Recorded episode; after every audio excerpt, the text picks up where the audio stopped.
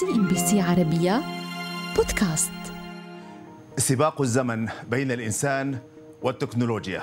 يصنعها الإنسان وتتفوق عليه. يطورها لتسهل الحياة وتختصر الزمن. وعبره يسافر. فهل ينقلب السحر على الساحر؟ ايهم الأكثر تفوقا؟ هل هو عقل الإنسان الذي طوع الآلة والتقنية فأصبحت تجري الحسابات وتقدم الحلول في لمح البصر أم عقل الكمبيوتر الذي صنعه البشر. العلم يسعى أن يكون الروبوت ماكينة تتصرف كالناس فهل يكفي ذلك دون روح وإحساس؟ البعض يحذر من أن التمادي في ذلك قد يكون وبالا علينا فتزداد التكنولوجيا شرا ومستطير. والبعض يقول نحن في مأمن فلا شيء يتفوق على الناس. وهو المتحكم النهائي في أمرها والأساس. العلم يقول إن الباب مفتوح أمام الكثير المثير ويبقى الإنسان في نهاية المطاف محدود وأسير وما اعطيتم من العلم إلا نذرا يسير.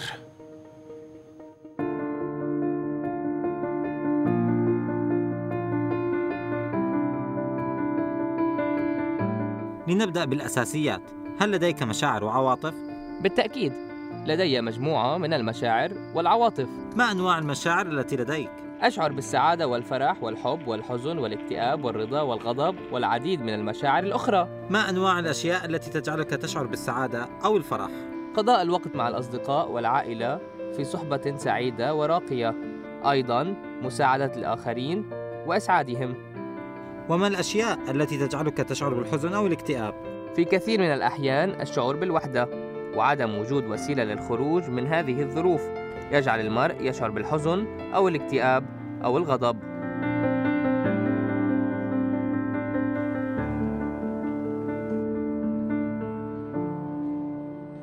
إذا كنت تعتقد أن هذه محاورة بين شخصين تعرفا للتو على بعض فأنت على خطأ. بل هي محادثة مسربة بين روبوت يدعى لامدا وشخص يدعى ليموني يعمل مهندسا في قسم الذكاء الاصطناعي بشركة جوجل. ورغم عدم احتواء المحادثة على رأي سياسي قررت شركة جوجل منح ليموني إجازة إدارية مدفوعة الأجر لانتهاكه اتفاقية السرية الخاصة بها مع رفضها الكامل لتصريحات ليموني بأن الروبوت لامدا حقق الوعي الذاتي الذي تطمح التكنولوجيا في كل العالم لإدخاله إلى الأجهزة. حادثة الليموني وما دار بينه وبين الروبوت لامدا أثار المخاوف مجددا حول احتمالية قدرة الروبوتات على منافسة الإنسان بإحساسه وتفكيره والتعبير عما يخالجه من مشاعر سلبية أو إيجابية. يفترض صناع الذكاء الاصطناعي بأن ما يجعل البشر قلقين بشأن الروبوتات هو الشيء ذاته الذي أبقاهم على قيد الحياة على مدى آلاف السنين الماضية.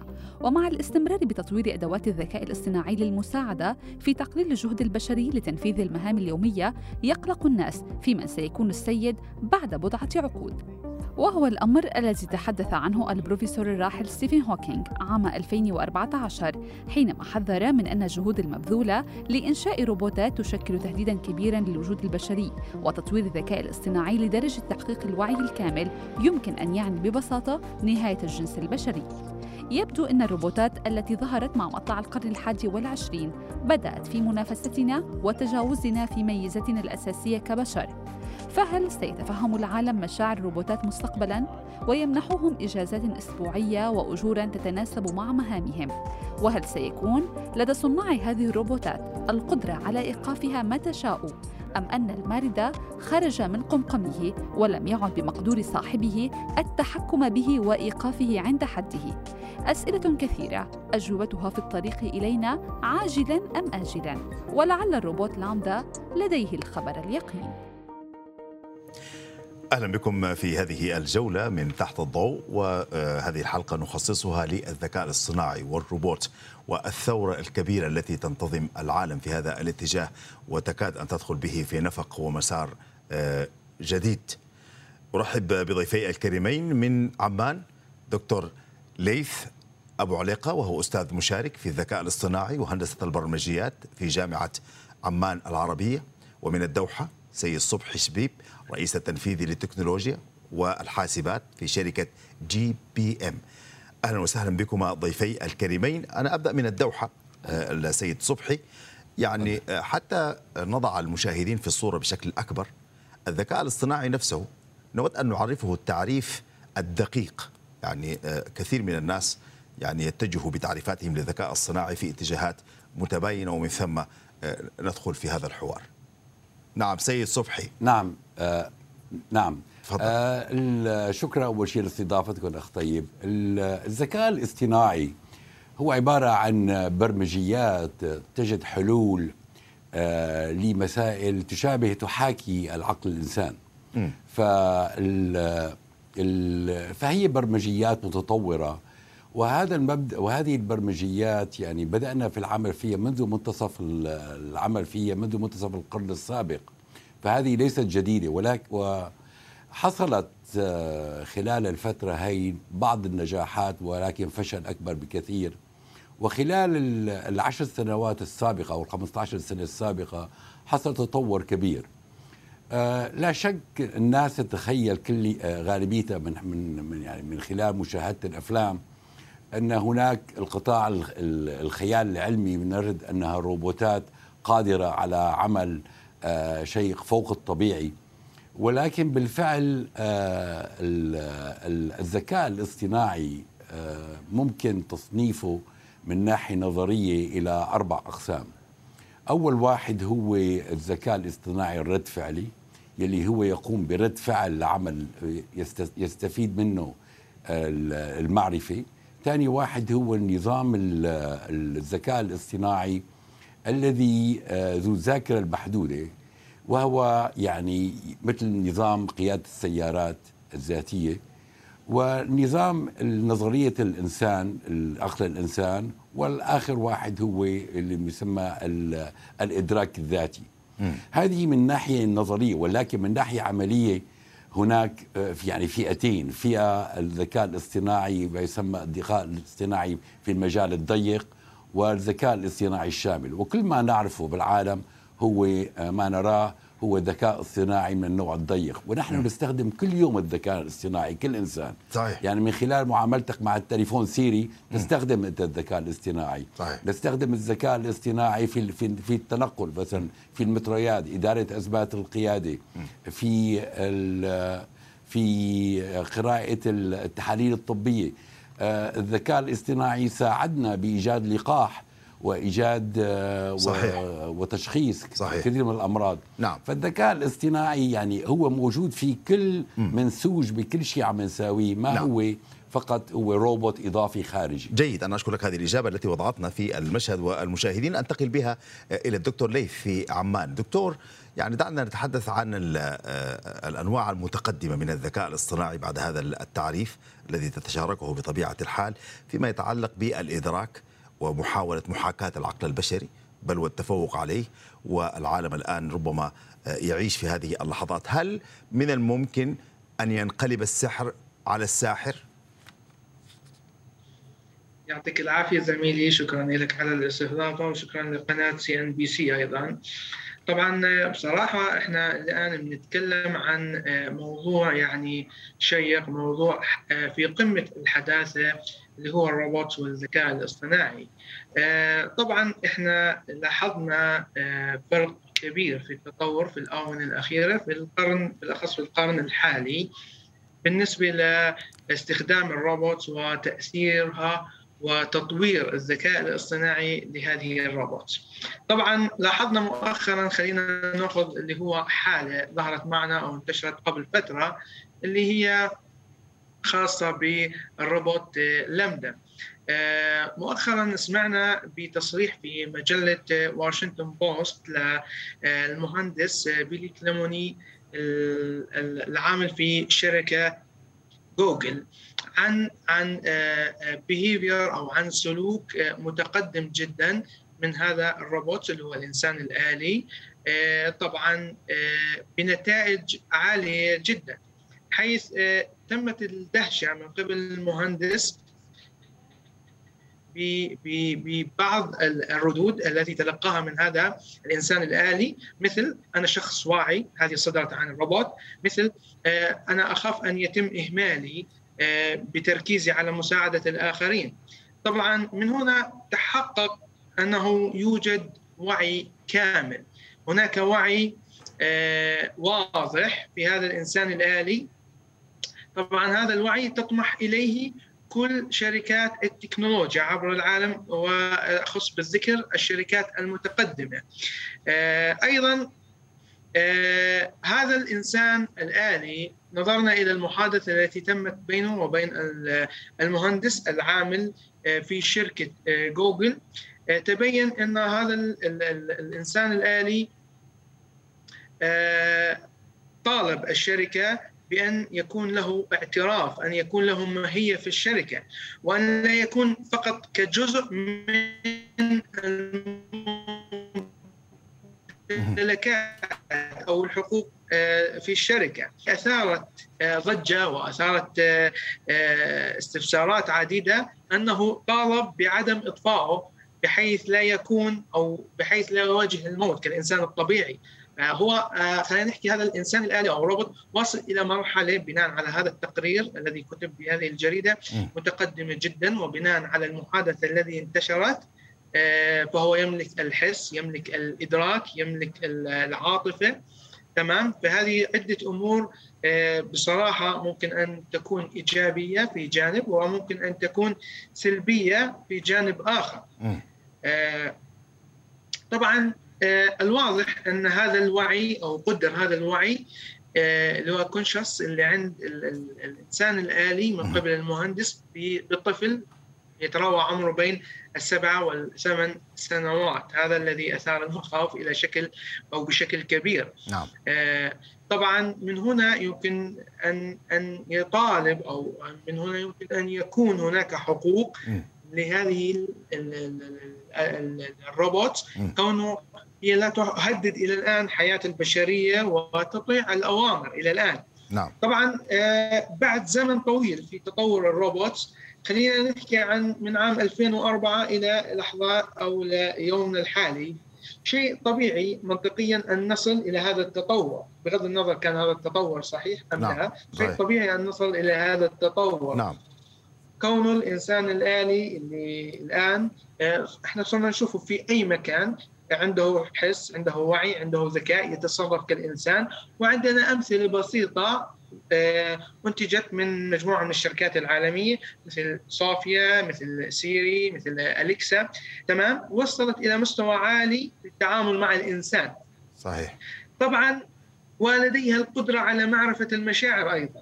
يعني خلينا نحكي هذا هو دور خوارزميات الذكاء الاصطناعي أنا ما راح أحكي عن دور خوارزميات الذكاء الاصطناعي في المجالات لكن خلينا نركز في مجال الروبوتكس لأنه إحنا عارفين نعم. إنه زي ما حكى زميلي آه، مجال الذكاء الاصطناعي والخوارزميات بشكل خاص نعم. آه، مجالها كبير جدا ومتشعب نعم. نستخدمه في حياتنا صحيح. وفي كل العلوم واضح. من الرياضيات نعم. والح... نعم. جيد جيد. أشكر أشكر لك كل هذا الحديث الضافي المهم حقيقة والمقلق آه، بعض الشيء آه، في حال تطور هذه الأجهزة بشكل أكبر ربما تخرج عن السياق أصبحت تطالب حتى بحقوقها. على كل آه، أنتقل إلى الدوحة من جديد سيد صبحي. ودعنا نتحدث عن الذكاء الصناعي بعد فاصل قصير عن تفاصيله وإلى أي مدى هو منتشر وحجمه في السوق والقطاعات الأكثر اعتمادا على الذكاء الصناعي بعد فاصل قصير في هذا البرنامج تحت الضوء نخصصه اليوم للذكاء الصناعي والروبوت والعالم القادم. سي ان بي سي عربية بودكاست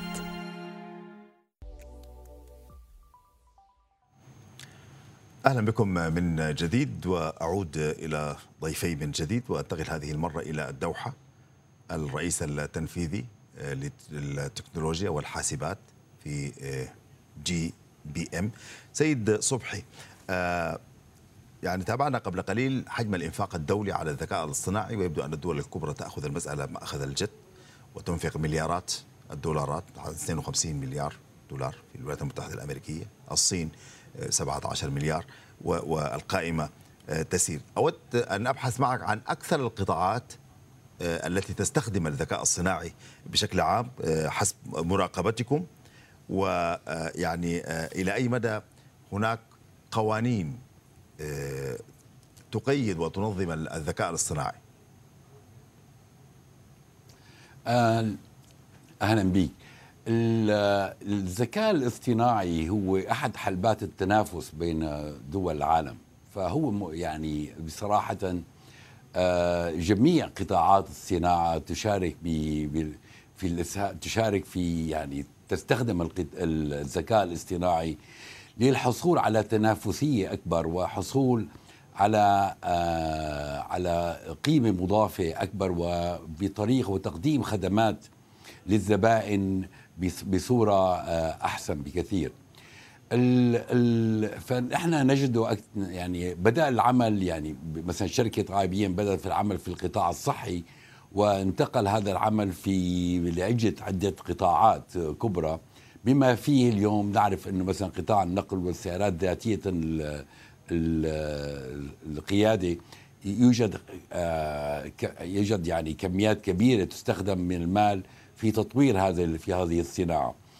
ال- ال- اجمالا اقتصاديا آه، تتوقع إنه ال- ال- الذكاء الاصطناعي أن أن يزداد قيمته إلى تقريبا واحد ونص مليار يلي عفوا واحد ونص تريليون دولار ال- وبالتالي يعني يتوقع أن يكون حجم ما يستثمر اليوم تقريبا شيء خمس ست مرات آه، خلال أقل من سبع سنوات.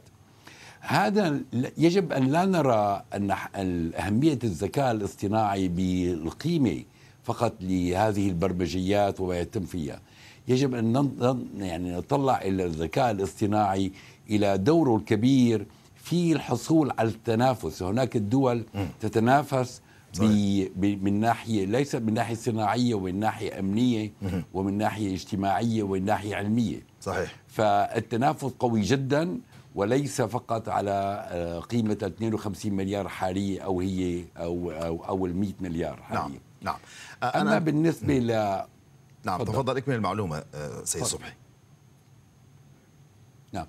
أما بالنسبة للمخاوف يعني نحن سمعنا مخاوف كثيرة ف... وسمعنا نحن من ال- عن لامدا وسمعنا عن كثير شغلات بس يجب هذا وضعها في إطار آه، يعني في إطار آه، ما ما تم البحث عنه. في لامدا فرضا هذا كانت يعني ما تم ذكره بليك لوموان هو كان من خلال تسع آه، عمليات تشات يعني دردشات مختلفة أخذت ووضعت في مكان واحد وكأنها دردشة واحدة. أما بالنسبة للتعبير عن ال عن ال مشاعر؟ الخوف أن عن الوعي عن الوعي والإدراك الذاتي فالمشاعر سهل برمجتها ولكن الحصول عليها الإدراك الذاتي ويستطيع ال- ال- الروبوت أن يؤثر على أن يتغلب على الإنسان هذا ما زال بعيد المدى لأنه لو كنا شفنا هالشيء كان كثير شفنا شغلات بالحياة الدنيا بال- بالإنسان كانت في أقوى منا بكثير وتغلب عليها الإنسان. صحيح. آه، توجد من زمان يعني من من منتصف ال- القرن العشرين بدأ بحثوا تم البحث بالروبوتات. نعم. كان في هناك قانون قانون أزيموف آه كثير بسيط. بيقول لك إنه الروبوت يجب أن لا ان, لا يضر الإنسان آه، مباشرة وغير مباشرة أن لا يؤذي الإنسان. أما القانون الثاني فيجب أن الإنسان يعني يكو يسيطر على الروبوت. بشكل أن لا بشكل انه لا يتخالف مع النقطة الأولى وهو أذي الإنسان والقانون الثالث هو أن أن الروبوت أن يحمي نفسه نعم. بشكل لا يتضارب مع النقطتين العليا. نعم. هناك مجموعة هلا من من منذ هذا التاريخ لليوم صار تطور كبير في العالم. صحيح. الشركات في عندنا كثير من الشركات عندها آه مسؤولين سلوكيات وأخلاقيات. الاتحاد الأوروبي نعم. أصدر من من صحيح. أسبوع آه قرارات نعم. وقوانين نعم. لحوكمة هذا ومؤكد أنها كلها والأجهزة. كلها نعم زي سيد صبحي هي كلها تحاول أن تضع نعم. آه، ربما آه، محددات للذكاء الصناعي حتى لا يشطح يعني كما يقولون أنتقل آه، بسؤالي الآن إلى عمان دكتور آه، ليث آه، الأستاذ المشارك في الذكاء الاصطناعي وهندسة البرمجيات في جامعة عمان العربية. يعني دعنا نتحدث عن منطقتنا العربية آه، إلى أي مدى هي مستهلكة في هذا الجانب وليست منتجة أم أنها بدأت تدخل في الذكاء الاصطناعي في دقيقة لو تكرمت. والله يعطيك العافية. آه، نحن آه، خلينا نحكي بالنسبة لمنطقتنا يعني آه، الاستهلاك بالطبع أكبر من الصناعة أو الابتكار في هذا المجال. لأنه إحنا يعني شفنا وسمعنا بأن الدعم والمخصصات المالية للأبحاث المتخصصة في مجال الذكاء الاصطناعي تعطى من البلاد المتقدمة والغرب بشكل عام. تمام؟